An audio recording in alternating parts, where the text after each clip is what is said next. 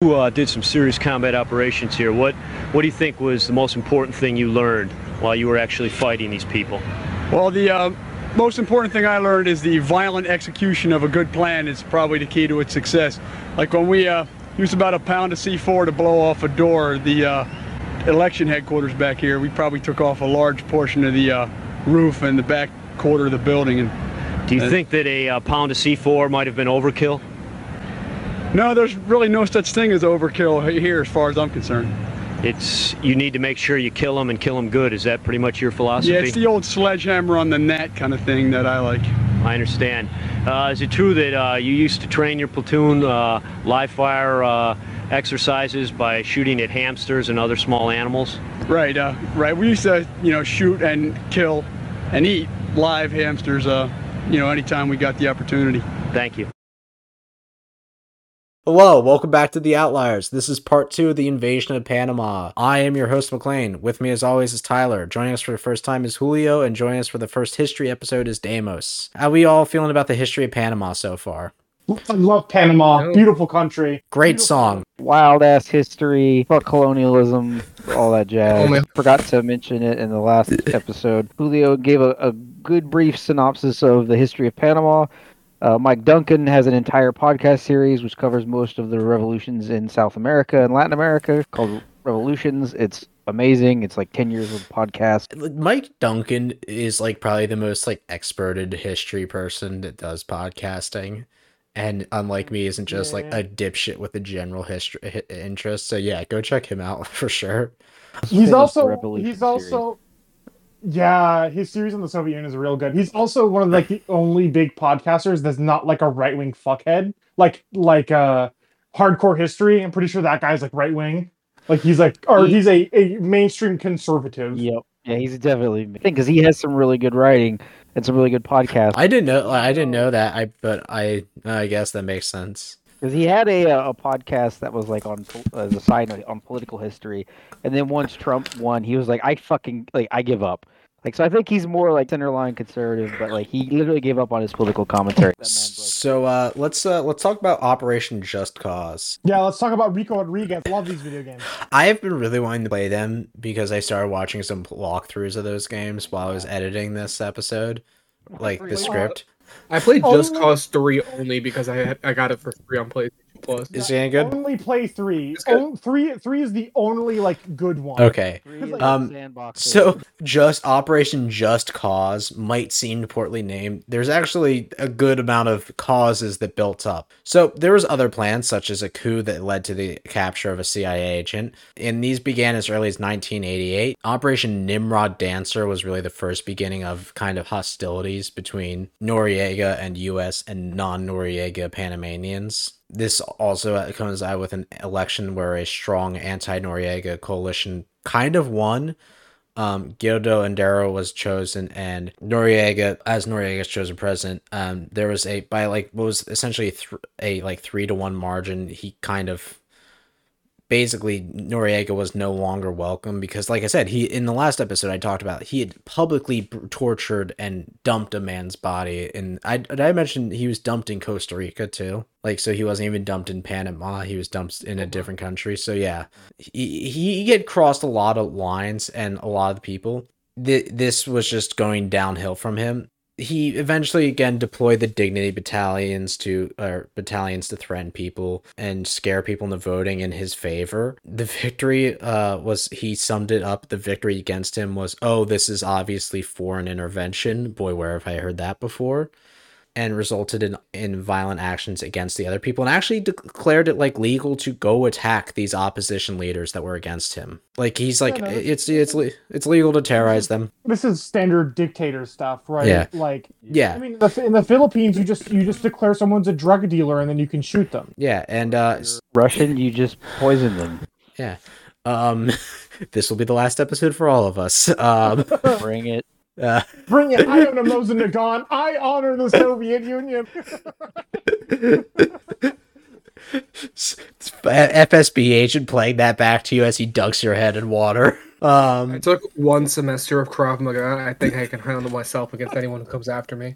I own a trench knife, which is funnily enough what they would have used to kill people in 1903 when So- they invaded Panama. so um, yeah, so the results of, cour- of course were annulled. Um, this was obviously rigged against Noriega, of course it was. The U.S. feared for the lives of citizens, so like I said, Operation Nimrod Dancer troops were deployed to protect U.S. citizens there. Which also Nimrod Dancer, a great name for an operation operation is this kind of like Operation Market Garden, where it's one operation that precedes another one? No, because this wasn't like a failure. It's just like in that I think it's more of the thing like because this is a distinctly different operation, this was just the order to protect all of the US citizens there. So this is like Ah, yeah, this is like checkpoints were set up and stuff is why it had to be called an operation. However, favor would quickly run out as incidents would proceed when a few incidents would happen that would be officially kind of the straw that breaks the camel's back as they say so i want to talk really quickly about global politics and we have a lot we have a lot of tit for tat interactions with countries that we hate like iran russia and china. And you know we can have bad interactions but eventually they'll be balanced out. Like it's not all going to be complete you know okay fuck it we're stepping kicking down your door and taking everything you have mainly because there's usually some sort of leverage. If you are a bigger country like russia china or america that leverage happens to be nukes. Some countries also have friends that have nukes now noriega lacked both of those things Because Noriega had no friends. yeah, and he he had no one to turn to. He had killed way too many revolutionaries to side with any of the other communists in South America. He was incredibly unpopular for working with the cartels. The Soviet Union sure as hell wasn't going to bail him out. The Chinese weren't going to help him, and the U.S. was after him. So he really kind of had his back against a wall. But you know, it's more like he was sit- leaning against a fence post, and there were like hungry dogs everywhere. And, and, He you know, really dug his own grave. The most the CIA gave him as a heads up, being kind of his la- the last people went and talked to him with a "you're fucked," basically. Like, yep, it, your time's coming. They basically said, like, good luck, you're fucked. Hey, you know how we've been giving you all, all this lunch money? We're not going to give you that anymore. see with Noriega too, like so in Latin America specifically, there is a like in Latin American geopolitics or regional politics, whatever they're called, like because they're not really regional because Latin America is massive and it's not really global because it's just Latin America. There is a, a kind of concept you see that we have each other's backs, but this is 1989. All of Noriega's neighbors are owned by the United States. Yeah. So I did mention earlier there was a coup attempt, and this failed, leading to the capture of a CIA agent. That was uh, Mr. Muse. Yes, who has a, written a lot of books. Really interesting fella. Yeah. Deimos has opinions on him. Well, the main thing is he was running like anti Noriega like radio stations and shit. So Yeah. He was just a fucking rogue radio station guy that got rounded up. Yeah. Obviously, he was involved in trying to overthrow him too. But like that, I just thought that part was. Yeah. Um. So this led to huge training operations under the order of General Thurman in the U.S. That basically everybody from the squad to the battalion level started training. He insisted that all units remain in the field until they qualified with all their weapons, and everybody was involved. Army, Navy, Marines, Air Force. This was going to be a huge operation and was building up to be huge. Uh, Even at this point, you know, I think reaching out for hopes, there was a alleged bombing plot against the training soldiers in Panama too. And there was some fear about around bombings because in 1983 there was a bombing in Beirut against US soldiers. I wouldn't say that these were like the first kind of these bombings, but this was kind of a start of a new era where it's like you could have car bombs or like bombs where no one was around. This had somewhat started in Vietnam and other places, but this was newer in the terms of being like a legitimate warfare tactic when you're a smaller force. Uh, and they were afraid that this was possible because the Medellin cartel, Medellin, Medellin, Medellin cartel had actually pulled off a bombing against an aircraft before, so they they believed this threat, and it was a known tactic of them to use bombings, and they knew Noriega had ties. The exact moment that led to this war happening was the night of December fifteenth. A group of U.S. officers looking for fun on Saturday night outing made a wrong turn and approached Pan- Panamanian Defense Forces. This led to the Panamanian Defense Forces smashing at the car, hitting screaming slurs at the soldiers on board. The officer behind the wheel panicked and drove off. This led to gunshots being fired at their car, um, which resulted in the death of Robert Paz. who was a, a Marine. Um, he died of his wounds, and they also didn't know where a hospital was. So there was another Marine, another soldier was wounded too. Uh, funnily enough, do you know what Paz, his last name, do you know what that means? No. Spanish? Peace. Huh. That is ironic. This is why I'm glad to have a Spanish speaker on. A couple who witnessed this were also captured, a junior naval officer and his wife. They were brought in by the Panamanian police and questioned, questioned, and they assaulted him by repeatedly threatening, repeatedly threatening to assault his wife and punching him in the groin over and over again. Eventually, they realized that they weren't the people they were after, so they released them with as little harm as possible done As little harm as possible. you have to understand when I say for what was fairly little harm done, how brutal. they, they, they Just dick punches. they, Yeah. they didn't saw off their genitals or anything. Yeah, they like didn't that. like castrate him or like rip his toenails out. So for the PDF, that's pretty good. If anything, jackasses prove that genitals, male genitals, are pretty tough. Yeah. Oh god. Yeah. Seriously. The forces had crossed the line. Like I said, this was the straw that broke the camel's back. An American was dead, and a civilian had been wrongfully arrested by another government. Any see any other government, like if this was their first offense, could probably talk their way out of it. Like it Yeah, host. like how when how when Saudi Arabia recently killed a, a U.S. national in Turkey, and we're just like, here's some money. The thing is, though, that bridge had been burned a long time ago with Noriega. On December seventeenth, the meeting, the seventh invasion, in uh, was went into motion. Um, Secretary Cheney, yes, that one, didn't want to act right away. And I'm not gonna say anything, but I'm gonna use the word. So Bush was a, in the CIA around the same time that Noriega was starting to work for the CIA. Um, so I'm not implying anything, but I think that there might have been some fear that there would be accusations of maybe Cheney being tied to Noriega or something, or not Cheney, uh, Bush. I'm not saying anything, but there's uh, a, a chance that maybe there was a fear that like Noriega would try to reach for something. So, so Powell. Oh, by the way, General Powell's the one trying to convince Cheney here. Lot, a lot of names coming up here. Yeah. 'cause now we're in now we're at the end of history period, or, or history is about to end. Or yeah, There's and then be a lot of familiar names. Yeah. Um. So Cheney, so Cheney was reminded that Blue Spoon had been refined in practice. That was the original name of Operation Just Cause, Operation Blue Spoon. We'll get into that later. And there was no better way to execute. Some uh, people were working through. Uh, they had a working relationship with Noriega. Oh God damn it! I lost my place. Sorry, may I edit this out. I like Just me or does blue spoon sound kind of dirty? Yeah, it sounds spoons. it sounds like something I would say in Spanish to turn on a white girl. I don't know. It's it sounds like one of those like viral like disgusting videos that they that would go around back in like the late 2000s that you would like tell your friends like oh look up blue spoon and then it's like the most Oh, you mean- thing you've ever seen Oh, Yeah. oh, you mean like a rusty venture? Oh God! Stop! Stop it! Stop! Off my point. Um, so General Powell reminded Cheney. Uh, so you know we had had a working relationship, and he'd violated too many human rights to go unnoticed. Um, Senator John Kerry, who was a very outspoken member of the Senate at the time, had actually began a coalition against Noriega within the Senate, and it was like a fairly popular coalition too. Like yeah, let's go after the guy who's committed several human rights violations. And Noriega was kind of no longer, this? He was no longer in a good corner with anyone. I can't drive this in enough. So sanctions weren't going to cut it because he had already kind of been, you know, dealing with that. So be convinced the heads of the military plans, you know, basically said that, like, listen, they explained to Bush that, listen, this is going to be the best way to do this. Bush was hesitant, reminder that he was in the room during the failed operation to rescue hostages from Iran and had also witnessed the problems that were faced in Grenada. So Bush was kind of familiar with military operations gone sideways and was afraid of how that could present during him.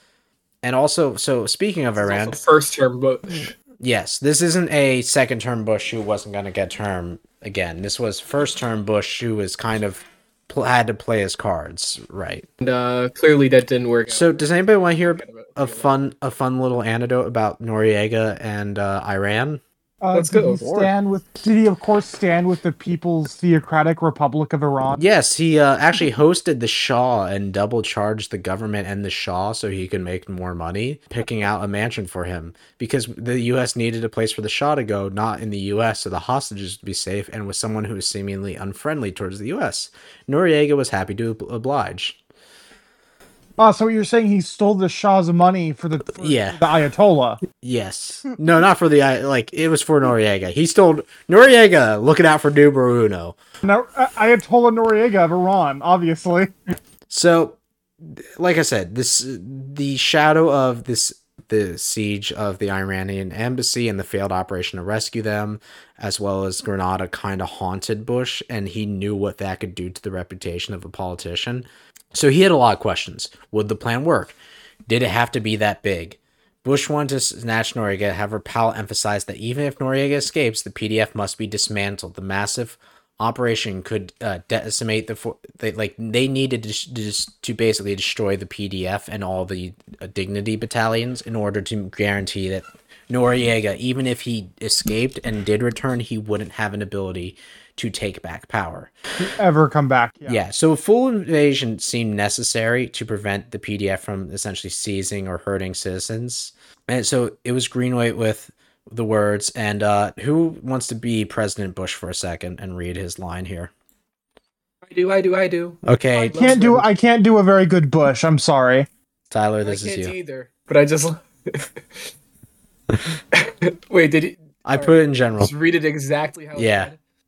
Said? Okay, let's do it. The with it. oh, wait, I missed a word. I was gonna say No, it's funnier that way. That's The with it. actually- With it. that, that- no, that's not Bush. That's if you're W. You're like, yeah, let's do it. The The with with it. it. The The with with it. The hell with it. prudent. My name's my name's W. I accidentally hit the uh, remove button when I p- pasted it. Anyway, I, I fixed it, so Ed- edit that out. Yeah, add that out. Don't keep it in. Uh, a- anyway, uh, Tyler, read that in the new one. H hour began on the morning of December twentieth. H hour is kind of like these are like we are go. This is we're leading in. So this would kind of be like one, like I said, one the chosen time to begin was special operate was at night at like one a.m. for uh, special operations troopers and airborne troopers who had the advantage of night vision technology that though new was still a edge up on modern warfare that most other groups did not have at the time. And actually like a quick side note like how much night vision goggles are a thing. This is a big problem russia's facing right now is that they do not have a lot of the uh essentially domestic resources to make night vision goggles um, so they fi- have quite a few units who do not have them, whereas Ukraine is being imported night vision goggles by happy donors. Which, NATO, when y- yeah. yes, which uh, People doing donation drives for Christ's sake. yeah, no, they're like like literally people buying like off the shelf stuff and saying it there. But as I was saying, when you have the ability to see at night and your enemy doesn't, it gives you a leg up, even if it's kind of these, like I said, less elegant and heavier night vision goggles that they were using in 1989. So, you know, just kind of, um, yeah. So back to uh, December 17th, um, the advance party was led down, uh, and, you know, at 1500 on December 18th, Stafford deployed forward headed bases, essentially like bases along the border.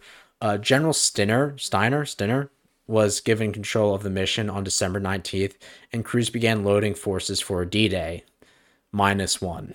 So uh, I didn't realize that I guess D Day is kind of just a general invasion term. Yep, like so, like Yeah, H hour and D Day. It's just Yeah, it's just like the start of the oper the day the operation starts, and H hour being like the actual, like when the operation is starting, like when the first man jumps out the door, or the first shots fired, or the first Mm. event. Like Yeah, so like minus one is like the day of, and then plus one is usually the days after.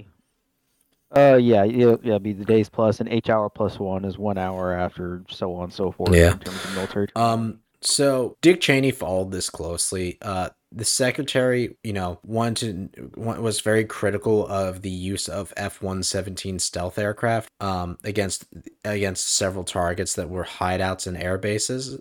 Um, to quote, uh, "Come on, guys." How severe is the Panama air defense threat? Once the press broke, he knew that there would be a lot of criticism of using these uh, criticism of using these incredibly expensive aircraft. But you know, they kind of wanted to use limit strikes because their only real threats of the PDF units uh, units were the hardcore loyalists within the sixth and the seventh. They were kind of the most loyal and elite of the PDF forces. Most of the rank and file, and this would kind of be very true later on, were expected to surrender and not have as much. And they wanted less. Essentially, they wanted to kind of less. How do I put this? Less annihilation, more of like a stripping of the forces. Right, right, right. I mean, that that's pretty common with like lower ranking. Like in a military dictatorship, it's usually only the elite The goal, good at mm-hmm. war. the goal was to gut the loyalists, not everyone. They did have other options, and we'll go over them real quick. Option one: B fifty two bombers. They didn't want to turn Panama into a crater, so that was rolled off. Well, oh, I mean, you talk about that like Panama. Not they didn't want to turn Panama into a crater, but like Panama, for you know all of its shortcomings, did have like Russian Yeah. anti-aircraft guns. Yeah, but like they had actual stuff. Yeah, but like to talk real quick, like they gave up, they were presented with other options, but they kind of said like essentially B 52s, even though they could fly at very high altitudes, which would be able to deal with some of those Russian anti air defenses, they were more concerned about doing too. They, they, they wanted hearts and minds this a lot, so they wanted the very. Uh, okay, okay, okay. Yeah, they didn't want they wanted less destruction. These were the reasons they gave Cheney. See, I'm not used to the United States being hearts and minds kind of stuff. And that The was United the States- same. Like in the that was the same thing with the F-117s. Just had the capabilities. Of Precision dropping strike. Early precision. They didn't want to use other jets such as like F-15s or F-16s because they wanted to save those to deal with any any air threats. There and there was also just not enough. They also had the same suggestion of Apache helicopters, but there was too many refuelings and not enough available because they didn't want to pull any of the uh, support helicopters away from the ground forces that were going to be used. Um, and keep in mind, even though I, I say this is post Cold War, this is 1989, the Cold War is still kind of going on, so there's still a lot of forces in Europe and other places. So Yeah, the Soviet Union just has cancer, and they don't know yet. I mean, the Soviet Union's crumbling, but it's still kind of so there is shift. Another option was the AC-130, however, it would have been too much fly time, and again, refueling would have ne- needed to be much greater. did use those a lot. They did, yeah, but they again, They couldn't run those as the sole like air. yeah. The F-17 was meant to operate at night, which is when this would begin, and had precision ground strike munitions. Side note: During Des- Desert Storm, these planes would be vital to the early SEAD operations. Kempf actually re- recommended the plane, who was the Air Force head at the time, because of its precision abilities with its munitions. Um, a real like a quick side note, like one of the ways that they figured out like during early SEAD operations against like radar stations and stuff and communications is like there was these this kind of image that's being told of like general during Desert Storm that generals were like watching CNN in and like local news channels on the war room to wait for the TV towers to be hit. And like when they knew a TV went out, they knew the operation was successful. I'm not sure how like true that is, but that's an interesting image that has been painted in my head. Yeah, so the last thing that kind of uh came up, up was the issue of the name. Uh, General Lindsay asked Kelly if he really wanted to his grandchildren, also General Kelly, another familiar name, if he really wanted to lead his opera tell his grandchildren he led Operation Blue Spoon. Blue Spoon had had done a good job of essentially keeping eyes away from the uh, training and all that and all the movements, but you know they uh, wanted some better names because you know who wants to be part of Operation Blue Spoon? Deimos, do you? Julio? Honestly, be much more memorable than the other. Just so the other choice was Trying Just Action, um, which was the first recommendation, but Powell agreed that Just Cause sounded better. Just Cause This cause is does the, sound the better. era of obsessing with like. Let's get his name. It's gotta have a Well, and like somebody like somebody calls this as the era of TV wars, and I think that's like a good description for this. See, Uh, with a name like hold on. Blue, S- Go ahead. You're Whoever- going- uh, with a name like Blue Spoon, it actually just makes me want to resist it. See, with Just Cause, it makes me want to join the operation. But with Blue Spoon, I just want to join the PDF. yeah. Um. Nobody likes blue spoons. Come on. So Or a red spoon guy myself. Yeah, so uh, you know, The red solo cup scenario. the gay day, game day, fuck. Um, Day day. game day, game day came. So this is section I've call I call game day because you know this is this is the moment. So meeting at fourteen hundred, um, which I believe is like two a.m. Right? No, no, No, that's wrong. I have it backwards. zero It's like two p.m. Right? Yeah. Okay. 2 p.m. The exec- so this was still the day before. There, the executive order was given, and they went over everything, and there was no turning back. Like this was going down now. Um, inter- and when Bush was told about the request for stealth uh, aircraft, he replied with, "They're American troops. Give them what they need," which is just obviously like the most he knew that this was going to be written down type stuff. So this began one of the, a huge airlift, like an airlift that wouldn't be seen again till like you know Desert Storm and the invasion of Iraq and Afghanistan. Like these were huge airlift operations. They used the C one thirty, the C one forty one Starlifter, and the C five um, Galaxies, which are cool. I've seen one or two of them fly above. They're huge. Yeah, they're big. I've I've mostly flown in C-17s, and I'm like, man, that's a big airplane. And then as soon as you see a a C-5, it's like, Jesus. I was about to ask, have you ever flown in the C one thirty or C one forty one? Uh, C-141 was discontinued as a service before Yeah. my time. I think 10 or 15 years before I joined. But all C, uh, I've jumped out of C-130s and C-17s. I know the C seventeen is kind of like a smaller C five. Um, I'm sorry. Nerds. Yeah. Nerds in Same. I think it, it basically replaced the Starlifter. I'm not sure how much, like how I Yeah. how close they are in size, but it replaced that one's role basically. So F-15s and F-16s were deployed on air combat air patrol.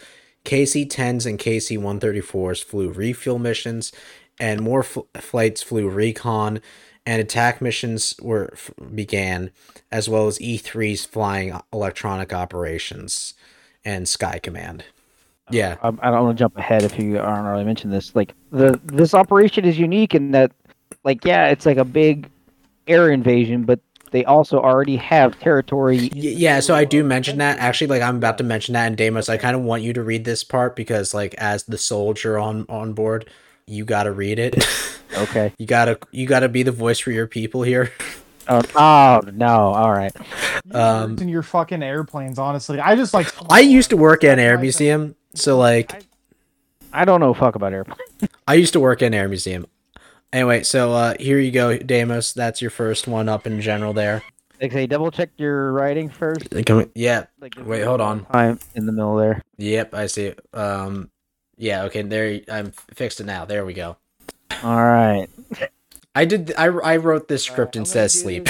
my my best redneck soldier. They're coming. The ball game's at 1 a.m. Report to your units, draw your weapons, and prepare to fight. Were the words spoken by some of the troops already on the ground and allegedly overheard by the PDF units nearby? Really? Holy yeah. Hey guys, we're Nope. doing this! They just yell across the fence to the. the It's like PDF I'm picturing like kids at a baseball game. All right, guys, you ready for the war? What? Hey, No, hey, you no, y'all want to go home. hold on, hold on, hold on.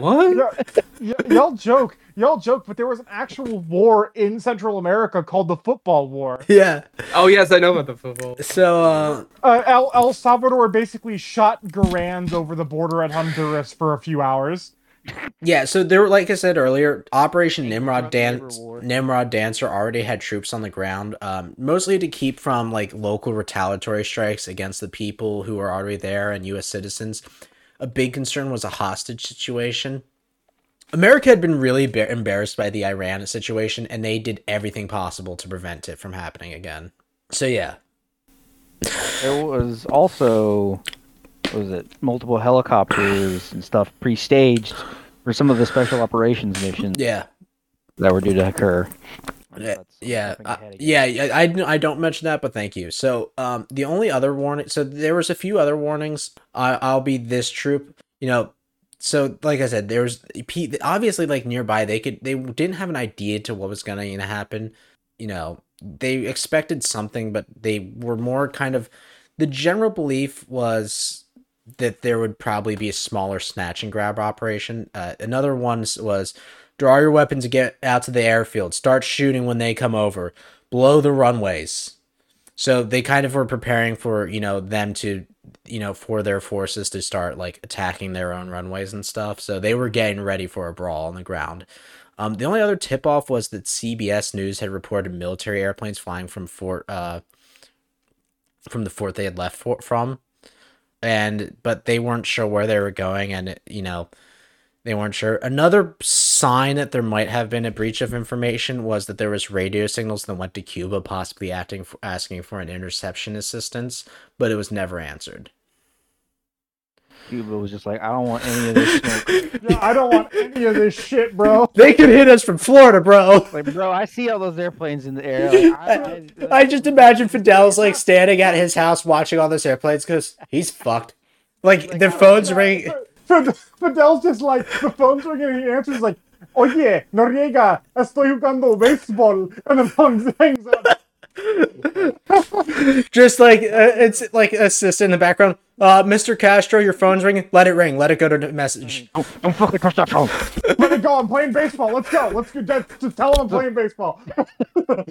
He's out there on the. I could like he's out there on the porch with the binoculars, like he can see the planes. Like, man, that's a lot of planes. Like, ooh, glad that's not me.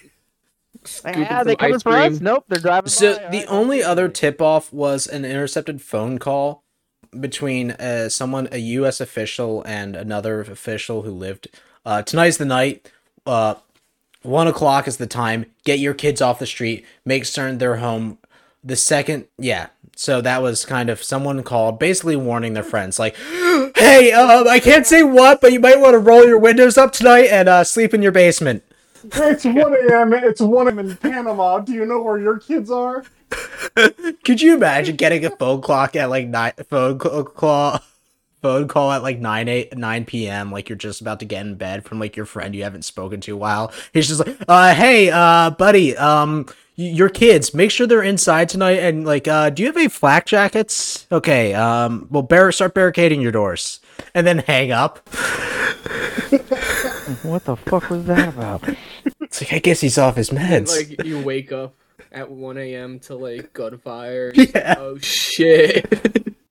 That's You, what that like, was. you, you pull the blind, you look, and then you just close the blind. it's the scene You from get, a, you, get, you get a phone call at night. It's a cryptic message. It's the ghost of Teddy Roosevelt is haunting. The ghost of Teddy Roosevelt is haunting.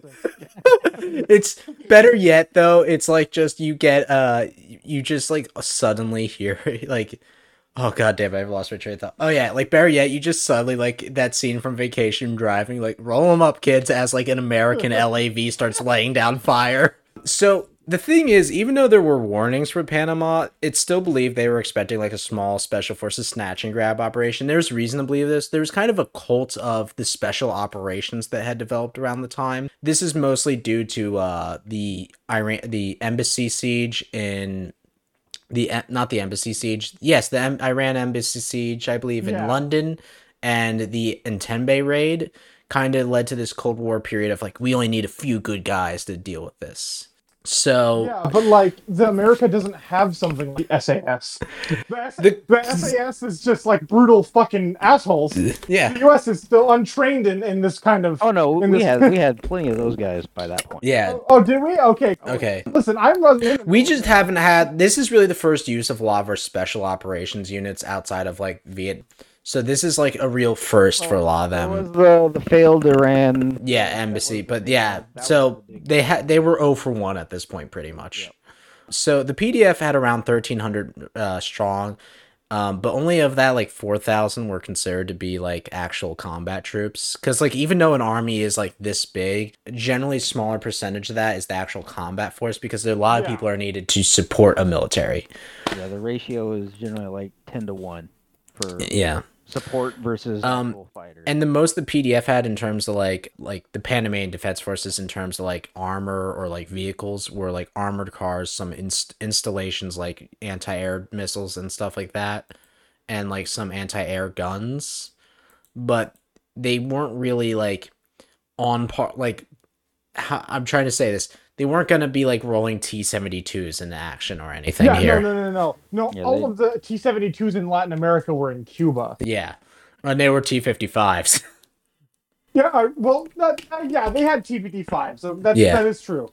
the U.S. Uh, forces. they c- also- Oh, sorry. They also the, Cuba still also has some Stuarts. They have like three Stuarts in operation still.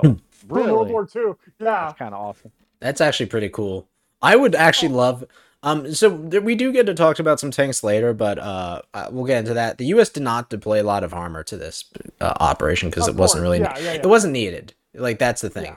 So the U.S. forces consisted of the 75th Ranger Regiment, 103rd and 7th Infantry, as well as airborne operations by the 82nd Airborne. Um. Ah, the 82nd Airborne rearing their head again. So, uh, Deimos, are you aware of any of those units? Uh, yeah, I served in one of those. Yeah. Would you maybe like to explain like a ranger versus a normal sol- soldier real quick before I dive into? Rangers are just one tier of the U.S. military's special operations forces. They're basically infantry raiders. Like they're the largest of the infantry, like special operations units. So they are like the the sledgehammer for doing a, like a lot of the operations Yeah. the Middle East and Afghanistan. And their big specialty is doing like like we're the only we were the only unit big enough to do like airborne raids, like which is seizing an airfield. And hmm.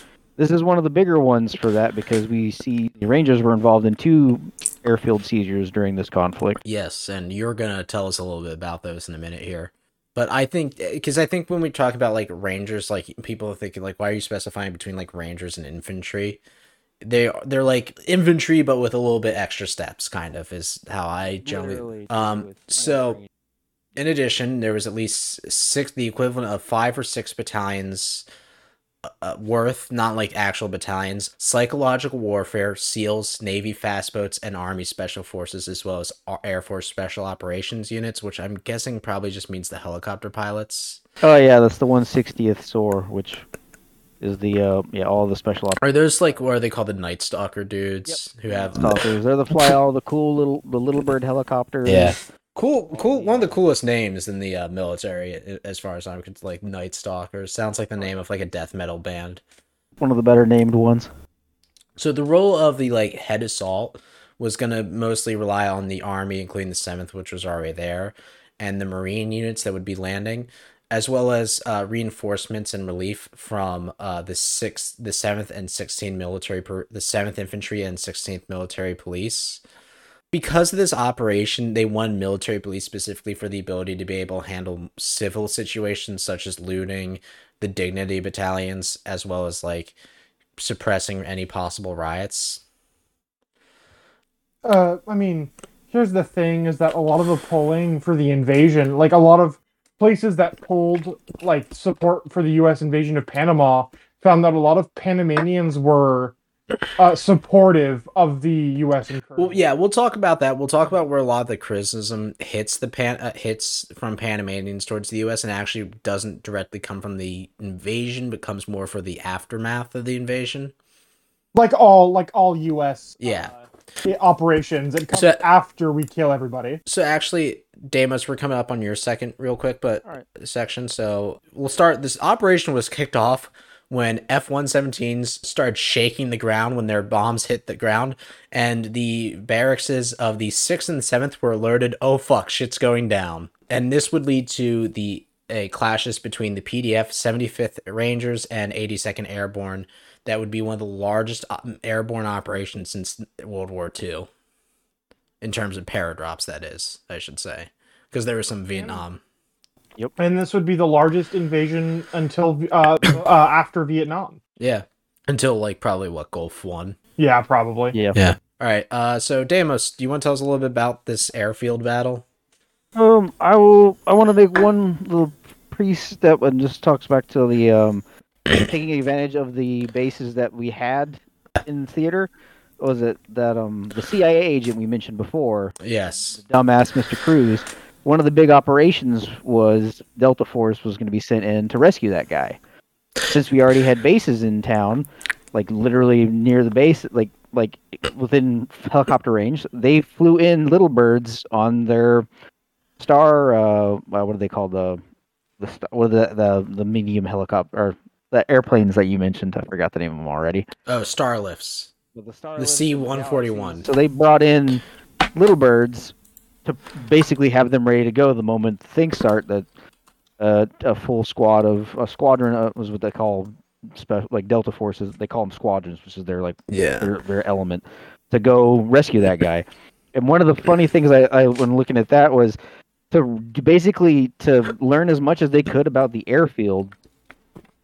Like the military is constantly flying helicopters from the training grounds like to the to the hospital that they use, which happened to fly over that prison. And so they would just be like, "Oh no, we got more injured. We got to fly to the hospital." And so Delta Force members would just be on the helicopter, looking out the windows, taking notes. Yeah, and like multiple flying passes. Quick note, things like the C5, C140, and C130 kind of played into because airlift was such a part of this invasion. They chose a lot of vehicles to support that could fit in these aircraft, like Black Hawk helicopters and these like Little Bird helicopters. Yeah, little birds can literally the airplane can land. They can roll like they basically roll it out on a big dolly. They stand the they rotate the blades out so they're ready to go, and the pilots just turn them on and go. Yeah. Yeah, but anyway, so yeah, that was one of the operations. I think you mentioned that that yeah, they were basically able to kind of Went off without a hitch. That One helicopter crashed, but nobody like everybody but crews got hurt, but they all managed to like take cover in a building and then they got rescued. So it was not that big of a deal, but that was still just I thought that little bit was interesting. as ideal as like having something go wrong could go. That I feel like that's a good description. It's like things go wrong, but it goes right. Yeah, like thing went wrong because like they didn't they didn't know a power line was in one spot for their like the helicopter to come in, land on the roof, grab the guys, and get out. And taking off, they clipped it, and the helicopter just went down in the middle of a street or something nearby. Yeah. uh, like a civilian area, and so they were just were able to get away with that. So like they they thought for a minute that everybody had died. Like there was a big like, oh no, one of our like this rescue operation failed. Yeah. but The really big. when a helicopter goes down, it puts a pit in in people's stomach. especially a little bird because the way those are set up is you have the two pilot seats and then they put benches on the sides and then you just like you wear a thing called a rigger's belt which has a quick release clip that clicks into the belt and will clip you to the aircraft and that's the only thing holding the the delta force guys and that rescued dude to the airplane Yeah. the Um. So so you're just out in the wind and it's fun but it's it can go bad yeah. So uh, the actual airfield assaults too, right? So and the U.S. Army 75th Ranger Regiment, doing their major specialty, seized or went after two airports. The first, well, they at the same time, it was the Rio Hato Airport, which is the more famous one, and then it was the Torrijos Tocumen Airport, which were the two regional airports that actually played into the previous coup attempts against Noriega, is those were where reinforcements came in from both of them and helped like get him out of his because I think he actually got captured for a minute. Yeah. when he was- denying him ability to escape was a huge part of spe- like I'm gonna talk about a brief section with Navy SEALs after this too. because that was the main reason of taking the one uh the the Torrijos airport and then Rio Hato was one that was the actual like military base on point. And going back to the C-17s, they act and talking about how like this was meant not to be like super duper violent. Like they um the original idea for like the targets for the C7 or the F-117s was like, well, we're gonna actually use these two thousand pound bombs as like they didn't want to use them to just take out a building and kill a bunch of dudes because that was one of the options was they could have dropped it on the barracks at this building. Yeah, like I said, "No, they- we don't. They dropped it outside the barracks when I said they were alerted. Yep, they um they literally like we didn't we don't want to do the thing that happened to the Marines at that base in that you mentioned before that one attack that were a bunch of The Ber- Beirut. yeah where it killed like three hundred something people. It was a lot. I looked it up. I didn't write down a lot about, but it was a jar. Like it was actually kind of sh- and because because it was also not a conventional bomb. It was basically an IED attack. Yeah, but that that was their thing. This two thousand pound bomb, it'll level that fucking building. And they're like, we don't want to do that, so we're actually going to drop this a couple hundred meters away from it, and we're going to actually set the fuse so that the the round is the the shell's going to embed itself in the ground before it explodes. So basically, they made a two thousand pound concussion grenade, and those hit before like those were hitting the ground as the Rangers were coming in to get ready to jump out of the airplane. To, to demonstrate how good of a loyalist I would have been, I would have heard that and said, "Okay, guys, we tried our hardest. I'm going home." Well, that was the thing. Like it blew out all the windows, and everybody's like, "What the hell just happened?" Like, Yeah, yeah, my boy. I'm like, I'm gonna go change my pants and go home. like, "What the hell just happened? Why is this happening?" And then it was just like, "Okay, what?" And then, oh shit, there's airplanes overhead. So like, as that happened, Do you- they're coming in to do a low-level airdrop. Yeah, you were Dangerous operation mhm. all on its own. because you talked about the fact you've done some low level what or what's considered below the normal drop. like the 82nd and like most of the military, the standard is like you jump at 1200 feet for training. Like that's it.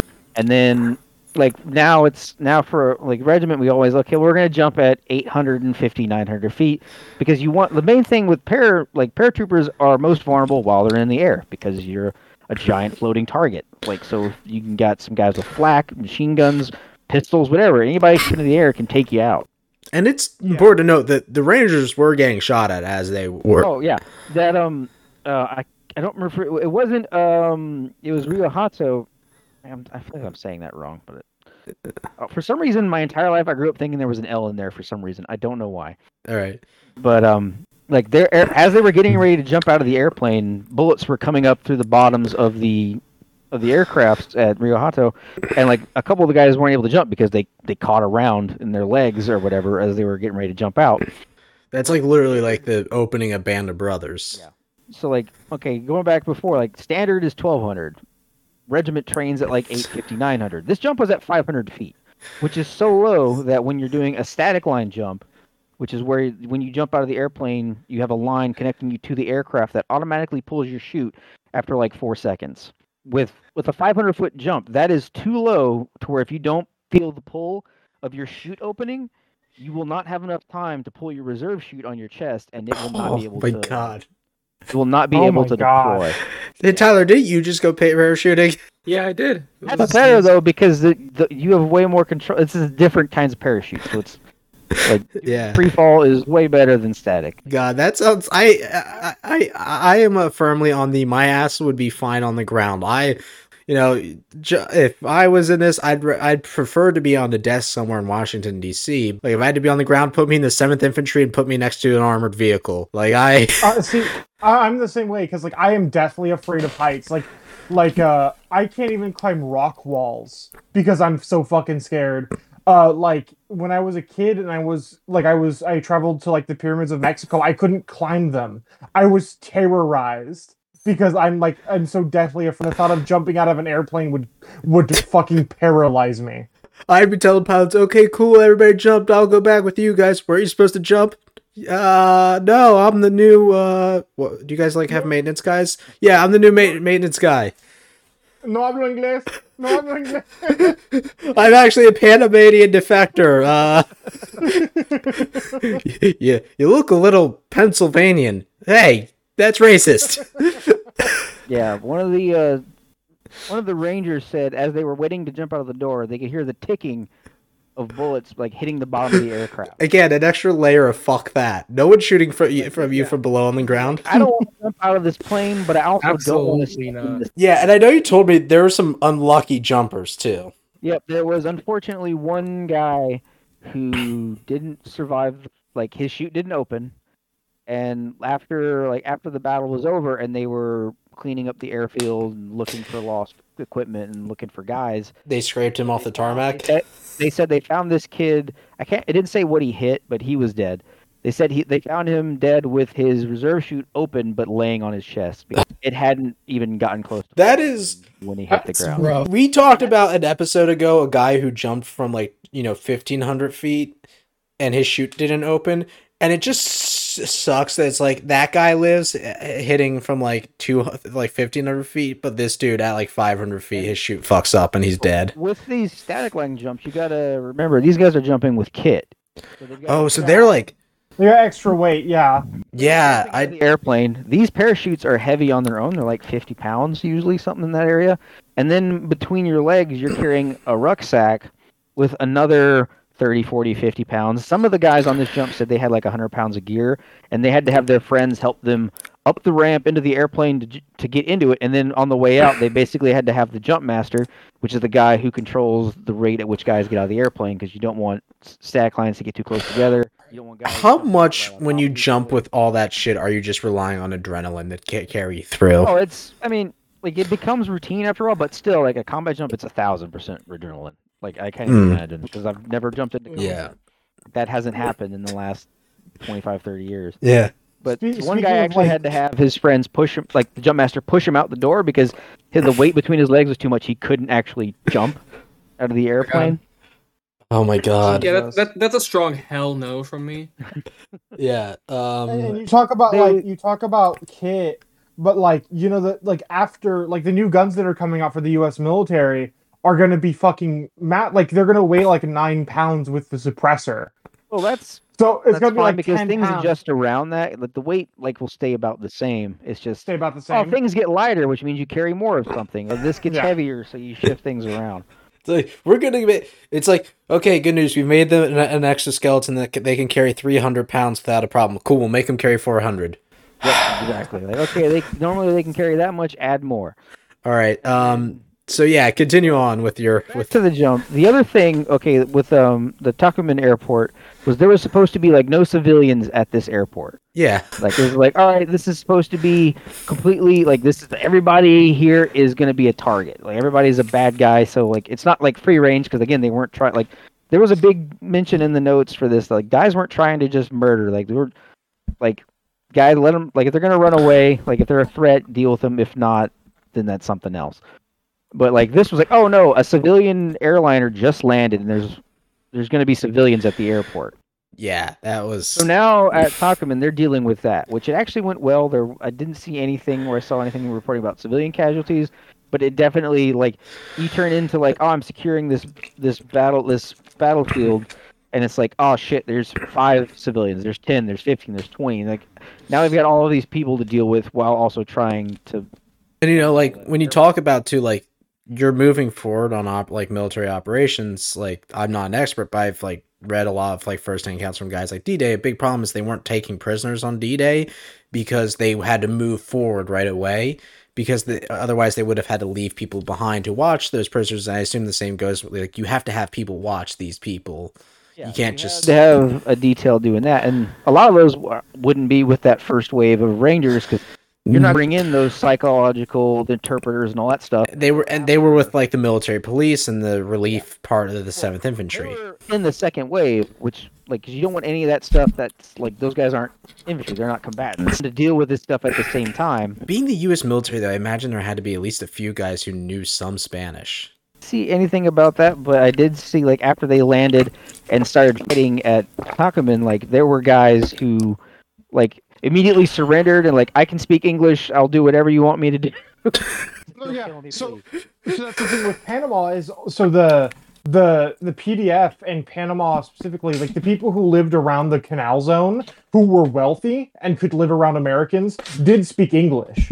Like there were Panamanians that spoke English because they would probably join the PDF because of nepotism. Like they'd be like, "Oh yeah, I have an uncle who who knows a guy who knows a guy, and I can get in the PDF and have a cushy desk job or whatever." They weren't expecting an actual U.S. invasion. Yeah, um, was this where you one of the, you sent me one of the things of like, hey, you guys have five minutes to get it, or we're gonna like, that was the um. I, uh, hold on, I got my notes right here. There were two things that stood out to me about Tocumen that like.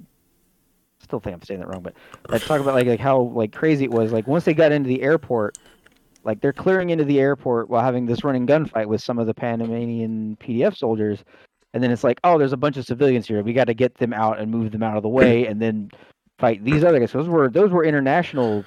Like those weren't Panamanian civilians. Those were this was an international flight. So they're like, we got to make sure that they don't get hurt because that's going to cause this whole other mess of stuff. And then the, this was the, the the bathroom fight. mm-hmm. There was a story. Uh, one ranger told like he saw it, they were trading shots with these two guys, and then they ran into the bathroom. I was like, all right, they're in that bathroom. We can breach this bathroom. So one guy preps a grenade. The other guy opens the door, goes to throw the grenade in. There's another door. So he Oh, immediately freaks out and just chucks the grenade way down the hallway to get it away from him. and then it turns into this like they're peeking through the door into this tiny like two three stall bathroom and then like one guy gets shot then the other guy gets drug out of the room and then they're just yelling at each other back and forth to surrender and the the the pdf is yelling profanities and then the one guy shoots one guy in the shoulder and then it's like apparently like was it um yeah like they were it turned into this hand-to-hand like knife fight in in the bathroom that ended with mm. one of the Panamanians dead from a gunshot, and the other one was thrown out of the second story bathroom window. That's To the what I call a below. Friday night. That's what I call a Friday night. A fist fight in the bathroom at 2 a.m. Like and the guy that got thrown to the tarmac was immediately killed by another ranger who was on This the is like a fuck. Do you remember when we were watching Mosul and there was that scene where they like had the huge knife fight? That is what I thought of when you were telling me about this and when we were exchanging notes. Was just like, holy shit! I like, 'cause, you know, obviously I've never been in a fucking gunfight, but like I can't imagine shooting at each other that close, not repeatedly hitting each other, and then the, the idea of I've always said this. I hate the idea of a knife fight because being stabbed seems so much worse because it's oh god, that's the worst thing I've experienced. Oh god, here's it, co- it comes again because it didn't kill me the first time. It's way more brutal. Um, The fact that they threw the dude out the window. and then he got shot. They- Christ, hey, hey, that's not the worst thing that happened to a guy No. that got thrown out of a window before. True. And the other one from the same one was there was a like one of the civilians who was like or either he surrendered or a civilian who could interpret. Was like like we've got a bunch of PDF in this building and they're like screaming that they've got uh, civilian hostages. And then like like they were trying to talk with them and trying to figure out how they could sneak around them and shoot them through another room maybe like just just figure out how many people were in the room. And then a ranger like climbed over like a wall in between the rooms and landed on a PDF guy, which alerted them to being that they were trying to like come around, like they're trying to flank him in this building, in this room. So he had to retreat out of that situation, and then like the civilian affairs guys who finally showed up go in there to try and help him. And then like the ranger just loses his shit and is like, and then the quote is, "Get the fuck out of here, or I'm gonna come in there and kill all of you. You've got five minutes." And then they all Jesus surrendered in like, then they all surrendered in like three minutes later. I, Jeez. I was gonna make a joke. So this guy hopped over the walls and was like expecting to see It like a goose, goose of Juno that that saved Rome. This this this they landed on a guy and had to run away. Yeah, it Amazing. was- Yeah. It was super goofy, and that was just at the one airfield. I'm gonna keep this short because we're gonna. We're getting on. Yeah. This might be three parts.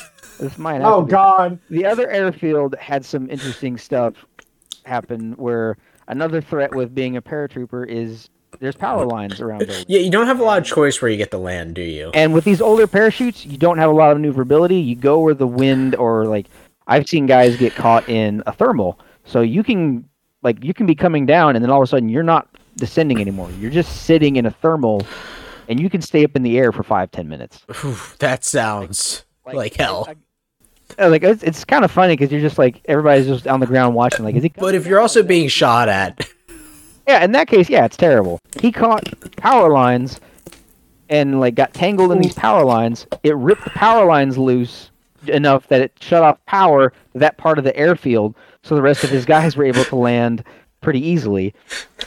he's like, He caught fire while he was stuck in the air because it was sparking out, and so he had to cut himself out of his rig. And thankfully, he was like like three feet above the ground I meant to do that. landed landed real easily. Another guy, unfortunately, paral like again dangers of jumps. He hit hard enough that it paralyzed himself. Like Oh, that's another God. problem. Like you can land weird. Like that's how my back got messed up. Is I landed weird once, and I herniated two discs, and it's been just a lifelong issue. But this guy got Oh my god. And then you said there was a another guy got hit by a truck, right?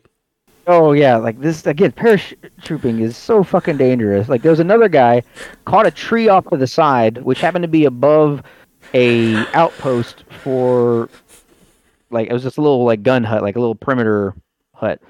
And they heard noise above them, so they shot up through the thatch roof.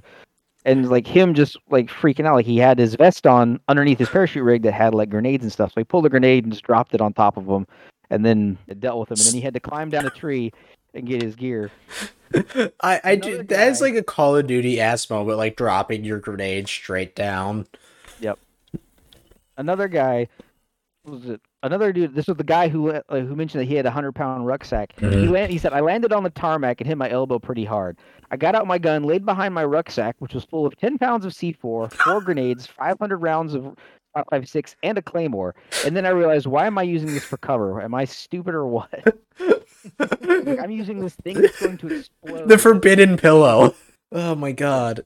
Yeah, and then And then the last guy we're talking about was this dude landed as like by this point all hell's breaking loose. This like Halto Airport was a like there were gunfights all over the place. There were like it wasn't like a clear line of like guys fighting in one direction. It was just mini firefights everywhere. And then the one guy he landed, a truck came driving through because these dudes were trying to haul the hell out and get out of there. It caught his parachute before he could disconnect his shoulder releases and started dragging him. Oh no. Like while he's on his back, thankfully he's got his parachute on and his gear, so he didn't get messed up from that. So he ends up event like he's getting drugged for like I think it was like 150, 200 meters before he was able to cut himself free, and then he had to get up and then walk back down the airfield, pick up his rifle, his helmet, and his his rucksack. On sailed it, a yard sailed him. that's I hate to off. know that that's enough time that he was probably thinking of himself the like how comical this would probably be if it was happening to anybody but him. The like imagery of just being like drugged behind this truck, like I imagine laying on his back and like watching all of his shit be left behind. And wasn't there another guy who got like shot and like somehow survived? Oh, oh yeah. I've got two more stories about this, and then I'm good. Yeah. The, um, the one guy, like again, showing how just how random and hellish this firefight was. He land like he land uh, on the Hato airport. There was um I can't is it elephant grass? I think is what it is down there. Yeah. Real tall grass. So eight guys are trying to get out of this grass and regroup. So it was just a mess. And then like this guy, up two guys start shooting at him. He sees a ditch to his right. He jumps down in the ditch and he says he immediately feels a sharp pain in his back. He jumped down beside some PDF guys who immediately shot him. Like as they sh- like, and this is how kind of fucked up these PDF guys. This was the uh, oh, which unit did I say it was? Was the The sixth. 2000? Uh, no, the uh, 2000 were the ones that the Navy Battalion SEALs. 2000? This is the sixth. Oh, okay, yeah. They Who Like, were the believed to be the one, the ones real quick. They were the ones who believe that executed that guy by via beheading. they cut the dude's like patches off his arm, off his uniform that say Rangers and stuff, and then like start stealing his other shit. And then the guy shoots him in the head, and then puts the bandana that was the signifier of his unit around his rifle as like a signature. Like, who's you're in the middle of an invasion and you're like doing this nonsense? Like that kind of mm-hmm. shows how a mentally messed up these guys are, and b that guy survived because he was wearing a Kevlar helmet and the bullet didn't go all the way through Yeah, that's sl- the helmet slowed down the bullet so it didn't like it cracked his skull but it didn't actually penetrate and mess up his brain and like they found him like four hours later like barely conscious and they were he was he survived which is wild yeah. Um, and then to God end this on a better note like one of the big things with airborne seizures is you got to get stuff off the airfield because you got to clear the runways because they'll park trucks and stuff on there, vehicles, bulldozers. They'll pile dirt up, anything that can stop landings. Uh, like like like you mentioned, get ready to blow the airfields. A lot of people don't want to blow airfields, like because we need those airfields. So yeah. piling stuff on them is the best way to get around it. But in this case, like after they had secured it, like, oh man, guys are thirsty, guys are hungry, the the refill and refit stuff's coming slow. So they commandeered some dude's Mazda RX-7 and gave it to a lieutenant whose job was to just drive around the airfield in a Mazda RX-7. I love the idea. Does anybody know how to drive a Mazda? A, lieu- a second lieutenant. Ooh, I got one. like you, you know, like drive a stick. Just like the dude who like tricks out his his like car that just sits in the parking lot all day, raises his hand. So another airfield operation that went a little more sideways than this. Uh, so during the raid operation, a group of Navy SEALs uh, would go sideways. Uh, their mission was to take out Noriega's personal plane. So their original mission was to basically call in a strike or hit it from a distance with a rocket, because they expected to be on the airfield ready to take off, but it wasn't. It had been moved inside. So they had to get on the airfield and move closer to destroy it.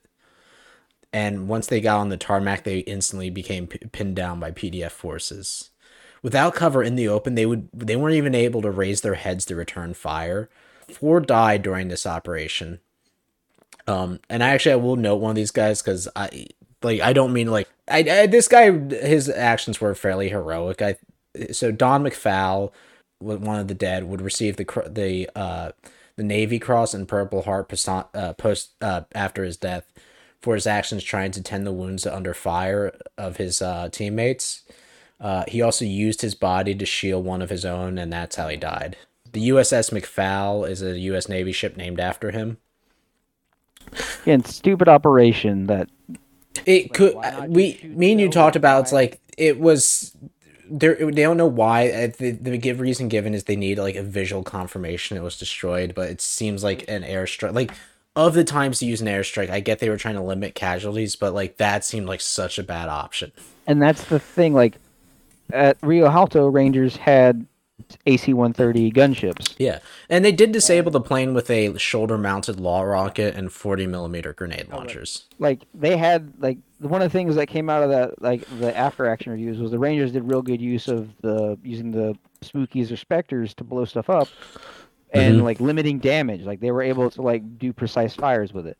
So um, The Seals had one too, and they didn't use it. yeah, so um, yeah, it, it, There were notes saying that this should have been a Ranger operation. Like Yeah. Um, and like I said, we don't know a ton about Delta's operation, but it's presumed they were hunting for Noriega as well as disabling other facilities like this and, you know, grabbing other people who were loyal to him.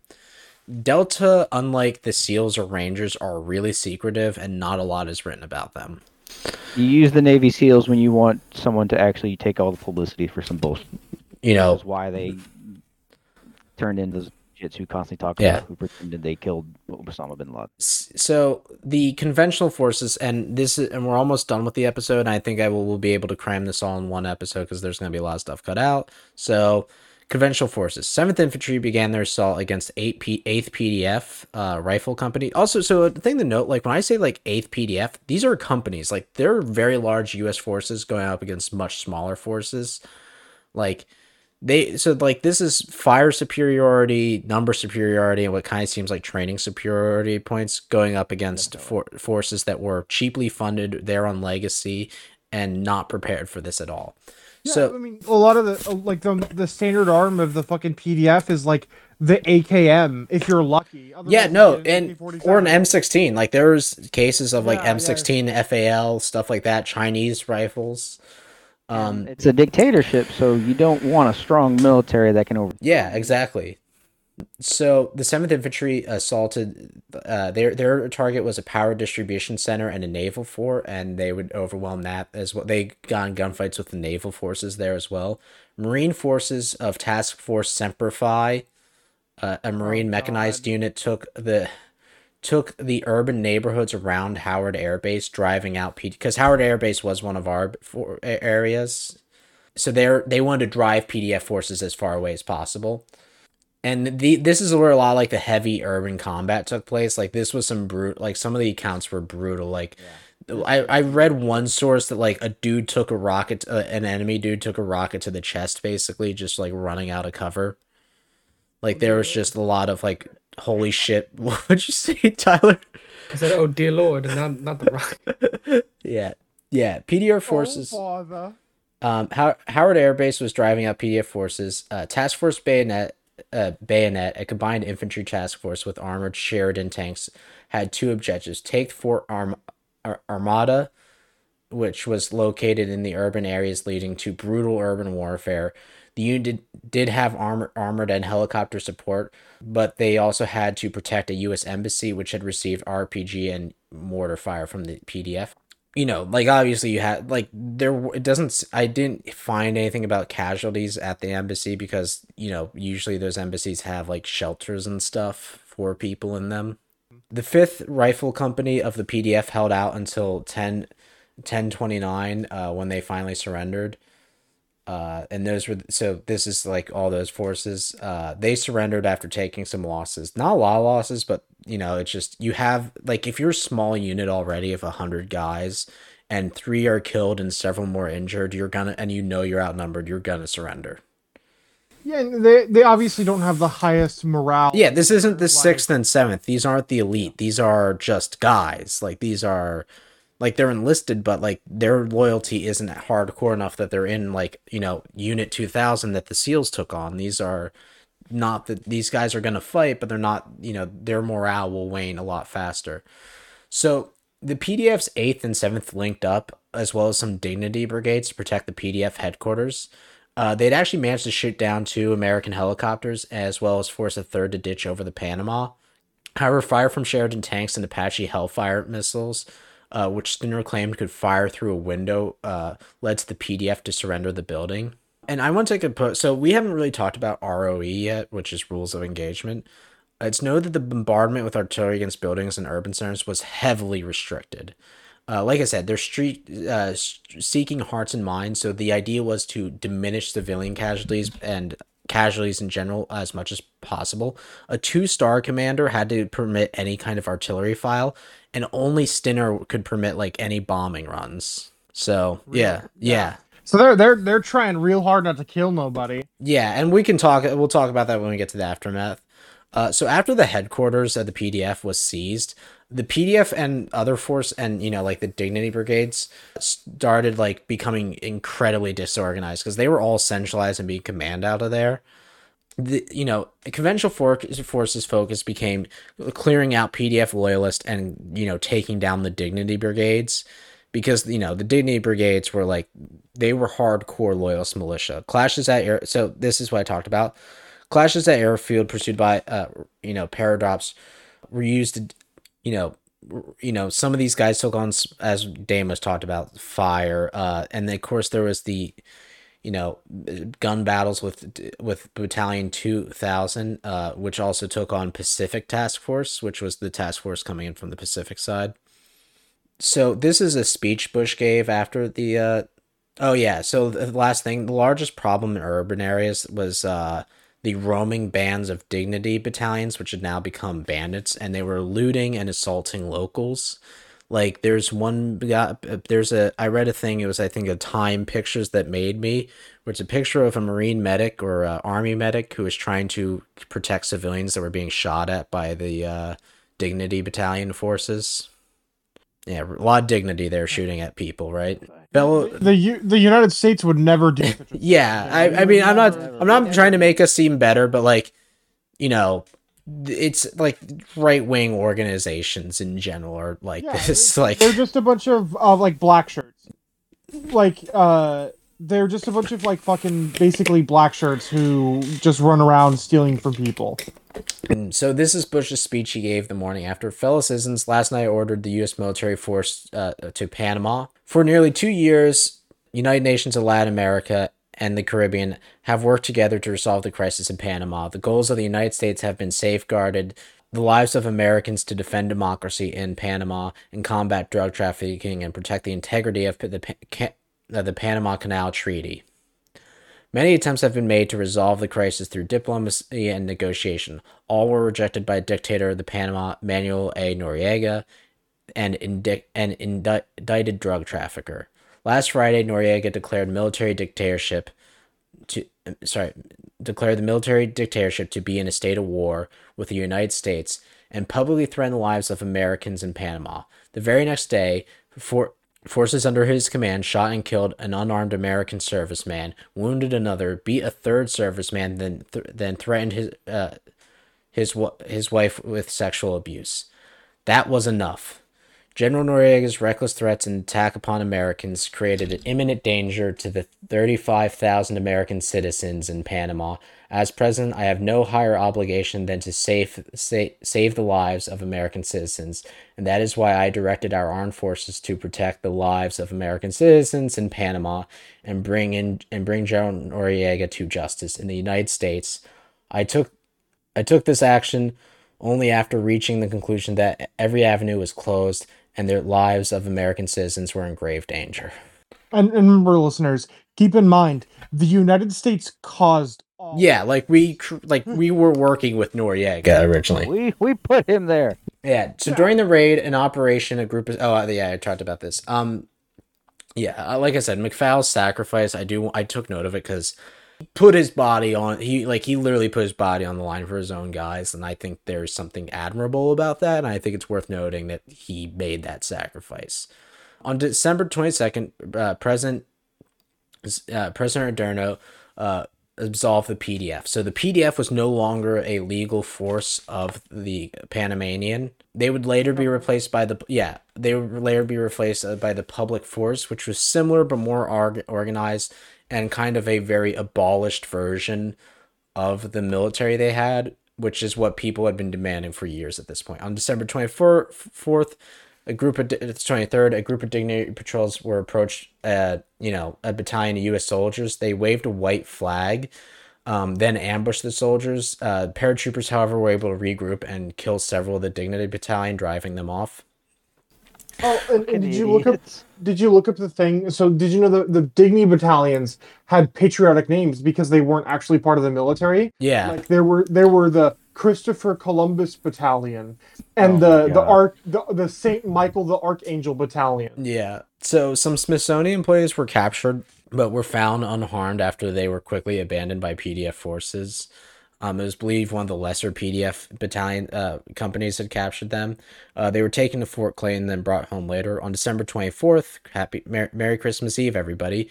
Noriega was located taking refuge in the Vatican City Embassy. Uh, Task Force Green and MPs guarded the perimeter under the order to not let Noriega escape. The Vatican proved to be difficult, claiming they weren't treating him as an asy- uh, with asylum, but as a refugee of war. Yeah, uh, yeah. Sorry, sorry. You, you didn't let me do this. Enter the Catholic Church, Yes. the beautiful Catholic Church under Pope John Paul. that just couldn't make a good decision like a good decision so this led to the best part of this episode the psychological warfare part so they have an issue there's a guy in a building and he won't get his ass out here so do you know what they did they played rock and roll and i and here's the best thing. i have the playlist. i have so i have the playlist and Deimos i feel like you can speak. You gotta tell me that the moment they said we need some annoying music to drive them out a commanding officer said i have like six e4s who could do this. Um, so- that one ass. so this is about six hours and 20 minutes worth of music. You've got another thing coming. 50 ways to leave your lover. All over but the crying. All i want is you. Big shot. Blue collar man. Born to run bring down the hammer change cleaning up town dancing in the street danger zone dead man's party don't look back don't fear the reaper don't close your eyes feel a whole lot better cry for freedom freedom ghost riders in the sky give it up i'm gonna tear your playhouse down guilty hang 'em high hanging tough heaven's on fire hello it's me helter skelter i fought the law i if i had a rocket launcher in my time of dying iron man it keeps you running judgment day jungle love just like jesse james mayor of simpleton midnight rider mr blue naughty naughty never gonna give you up by rick, rick astley. Hell yeah. which how many times do you have to hear that before you would surrender? Start crying at the second time they play Welcome to the Jungle. never tear us apart. Let's no particular place to go. No more mr nice guy. No ob- obelisk. n- hair of the dog nowhere man nowhere to run one way ticket panama by van halen. Paradise by guns n' roses paranoid patience poor little fool prisoner of the highway refugee renegade rock and a hard place run to the hills run like hell screaming for vent shot a big posse she got a big posse shot in the dark, stay hungry, taken into the streets, party's over, the race is odd, the pusher, the long arm of the law, Star Spangled Banner, the Jimi Hendrix version, secret of my success, they're coming to take me away, this means war, time is on my side, too old to rock and roll, voodoo child, wait for you, my friend, wanted dead or alive, war pigs, we didn't start the fire, which I, once and I would be out there and praying for a serviceman to shoot me. We gotta get out of this place. Por favor, no más. Who who will you run to? You said me. Yeah, you shook me all night long. You hurt me. You got lucky. Your time is gonna come. Youth gone wild. So they literally just walked up to the first E4, they're like, "Give me all your tapes. yeah, give me your Because fucking mixtape, bro. just give me all your They just grabbed his Walkman, took it, and said, "Play this." To The be pic- honest, they could have done worse. Yeah, say there's a lot of bangers in there. There, Yeah. there are a couple bangers in there. So How long I mean, it like, take I'm- them to break under the? It took him a few days. Um, I, I didn't. He surre- he. So this started on the twenty fourth. He surrendered on the January the third, and I did the math. He would have had to hear it. I, we didn't start the fire, and never going to give you up at least twenty two times. See, the problem is this playlist is like too long. I would've just done- It, repetition. it, it worked. Wait, if it was like three songs, if it was like three th- three songs, I believe I would cry. I Yeah, it would've broke like a- even Like a guys that six were- hour playlist, I can put up with that for a couple days, and as did Noriega. I'm like, all right, whatever. Uh, new podcast challenge. We lock Tyler in a room and blast music at him for several. Noriega ch- the Manuel Noriega challenge. Everybody, let's do the Noriega challenge. We yeah we locked Hashtag Tyler in a, in a Catholic church and uh, and we play the same song until he begs the priest to do mass. Nuri, never gonna get yeah. and that's all we can sing before we get a copyright strike. Um, Noriega's. Spotify. Oh yeah, I'm good then. That's amazing. Yeah, yeah, that's how I've. Never, never gonna give you up. Never gonna give you up, Padre. Por favor. 96 hours and 28 minutes. The playlist that broke Man- Manuel Noriega. I, I just imagine the first like uh, uh, you realize Noriega for the rest of his life in prison just had George Bush. like he I probably had the fucking we didn't start the fire. So I have a bit of personal history. In my senior year of high school for a history class, we did do a project where we listed every fucking thing that happens in that song. Oh no. And our teacher would play that song twice a day, every day in class. It's like working at Walmart where they have the same show on every month. It- so I had actually in high school had a pop culture class, and everyone would pick a song from the '80s to like do a, a project on, and me being a fucking nerd, uh, found the only other person that wanted to do "Nana Nonzig Luft." Oh yeah, that's it. Anyway, so um, yeah, I think uh, uh, 22 times of hearing that song would have driven me mad. See, the problem is, yeah, is that it's too long. Um, Yeah. but it would have driven Once me every crazy six because hours. I, I'm assuming they played it So, in that order. Nori- Like, played it in that order and didn't shuffle it. yeah, I don't know. I, I guess so because Like, like what if they just I feel like- one song for six Re- hours at a time and then change to a new? Yeah, so Noriega's. Hold on, I, I need to finish this episode. we gotta finish. We gotta finish. Noriega swore he couldn't hear the music, but the nuns and priests swore otherwise. he made a deal to give himself up for the safety of his family, which the U.S. guaranteed. Eh, Like we're not monsters. Uh, that he, not in this case, that he. So he'd be sentenced forty years in prison and would serve thirty because he got a brain tumor. Uh, and he was like let out for basically to have that. He he received charges for murder, drug trafficking, and other crimes he had his time run out on him. Uh, he died at 82 in 2017 because fucking evil. Am I right? Jesus Christ. yeah. And if you find his grave, may redact this if I could say it. Fucking take a shit on it. And rot in hell, you little pineapple face dipshit. Yeah, Panama Panama would find him guilty of murder in 1993, and they would have to ask France to extradite him back to Panama. Yeah, there's a some of the articles I found about the Panamanian perspe- perspective. He died in Panama, so I guess so. So I think some Panamanians wanted him executed. So as for Panama, it continued to be an ally with the United States to this day, though not perfect. Uh, During the invasion, 500 civilians were killed by both PDF and U.S. forces, as well as assaults from the Dignity battalions. The U.S. is often blamed for not paying the reparations for the deaths caused by the invasion, as well as not rebuilding buildings they damaged and/or d- destroyed during the invasion. Classic. Oh, oh, you, you, you, you also missed the one part, like the the fucking uh papal, the papal like priest at the time, Monsieur Laboa. He swears up and down that it was actually him who convinced Noriega to surrender and not the music, because uh, while while the music was playing, he was like telling Noriega to surrender, and then on the day of the third, he did a mass where he talked about Saint Dismas. Yeah. Any- anyone here a scholar know who Saint Dismas is? no. Nope. I'm a, I'm, a, Uh, I'm a wee think- little Jew boy.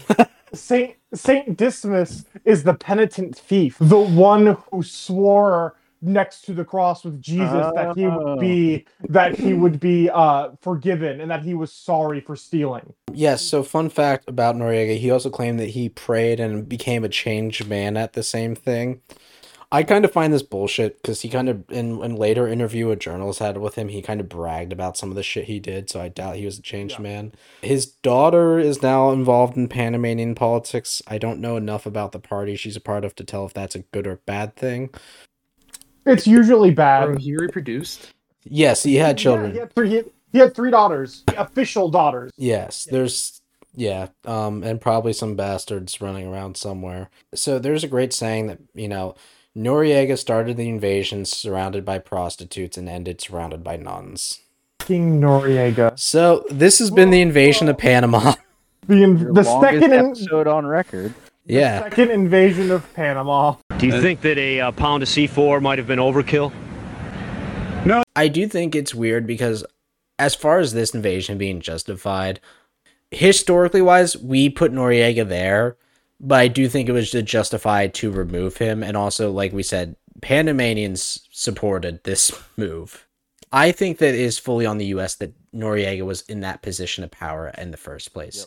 I have the same take. The Ukraine situation, there were steps that could have been taken as far back as 2014 to prevent what was happening today. But now we have to deal with what's going on, and we have to deal with it in ways that are a little more intense than we'd like. See, this is where I, I dissent with the podcast opinion. The U.S. invasion and any U.S. invasion should never happen. No, The like at, the U.S. is at fault for all of this. Yeah, no, that's I think that's what I'm saying it is. If I was looking at the invasion by itself, I'd say it's justified. Like if we had nothing to do with any of this, but we caused everything that led to Noriega creating these death squads, getting the training he did, getting into the position of power he did. Like that's important. The United States created the Spanish. Wait, what? Yeah, we invent time machines to create the Spanish Empire. Uh, well, on that note, um, we have been the Outliers. I've been McLean. Uh, do you guys have anything you want to plug? If not, you know, we'll, we've been the Outliers. Have a good one, everybody.